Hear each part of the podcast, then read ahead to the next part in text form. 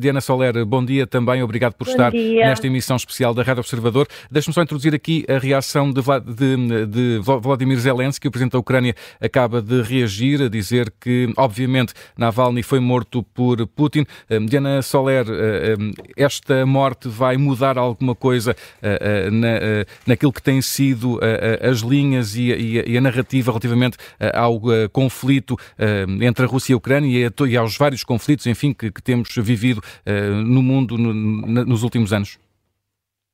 Mudar as narrativas não me parece. Quer dizer, eh, isto não é a morte de Navalny, por muito que, que chocante que seja, era uma morte de alguma maneira anunciada. Quer dizer, nós não, não houve até, desde que a guerra da Ucrânia começou, e, e, e, era uma coisa que já vinha muito de trás, aliás, não houve nenhum opositor do regime que não tivesse uh, verdadeiramente uh, encontrado este desfecho, não é? temos o exemplo de Prigogine, mas, mas não é o único, quer dizer, sabemos que houve um conjunto muito alargado de oligarcas e generais que morreram de, de, de, de, maneiras misteriosas ou mal explicadas nos últimos dois anos. Ora, sendo Naval simultaneamente um homem, eh, eh, enfim, de carne e osso e, e, e capaz de mover uma equipa que, ainda existe e que vamos ver o que lhe acontecerá depois de, do desaparecimento de, de Navalny,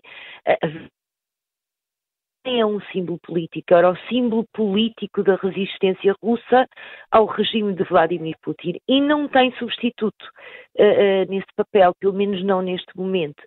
E, portanto, isto acaba por ser um duro golpe para a resistência ao regime, uh, quer interna, que é muito escondida, quer externa, mas não, não, estamos aqui perante uma surpresa e, e, e não me parece que, que isto vá mudar uh, eh, um, eh, as atitudes ou a narrativa. O que me parece é que pelo símbolo de Navalny, pelo facto de Navalny ter sido um homem muito corajoso, uh, que voltou para a Rússia de livre vontade em 2011, sabendo de antemão que ia ser preso e que provavelmente era este o seu destino, ele regressou na mesma, depois de um tratamento por envenenamento na Alemanha e, e portanto, tornou-se uma espécie de um símbolo que, que, vai, penso eu, ter um clamor maior fora da Rússia do que propriamente dentro da Rússia. Hum. E, e, eh, dentro, ou seja, dentro da Rússia não, não antecipa que possa haver uh, alguma forma de, uh, de protesto nem de contestação ao facto de,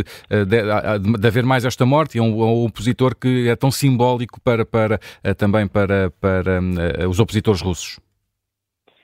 é muito imprevisível é muito imprevisível. Uh, eu penso que neste momento o regime é muitíssimo robusto nesse, nesse aspecto e, portanto, tenderá uh, a ter uma posição muito dura com quem se quiser manifestar, especialmente porque vai haver eleições uh, em março portanto, para o mês que vem. Daqui a um mês. Uhum. Vai ter muito cuidado, digamos assim, com eventuais dissonâncias neste momento. Nós sabemos que a Rússia já era um regime autoritário, com todas essas características, mas sabemos que a repressão relativamente a posições anti-regime ou anti-guerra aumentou muito nos últimos dois anos e, portanto, não me parece uh, que vá haver muito espaço para que isso aconteça.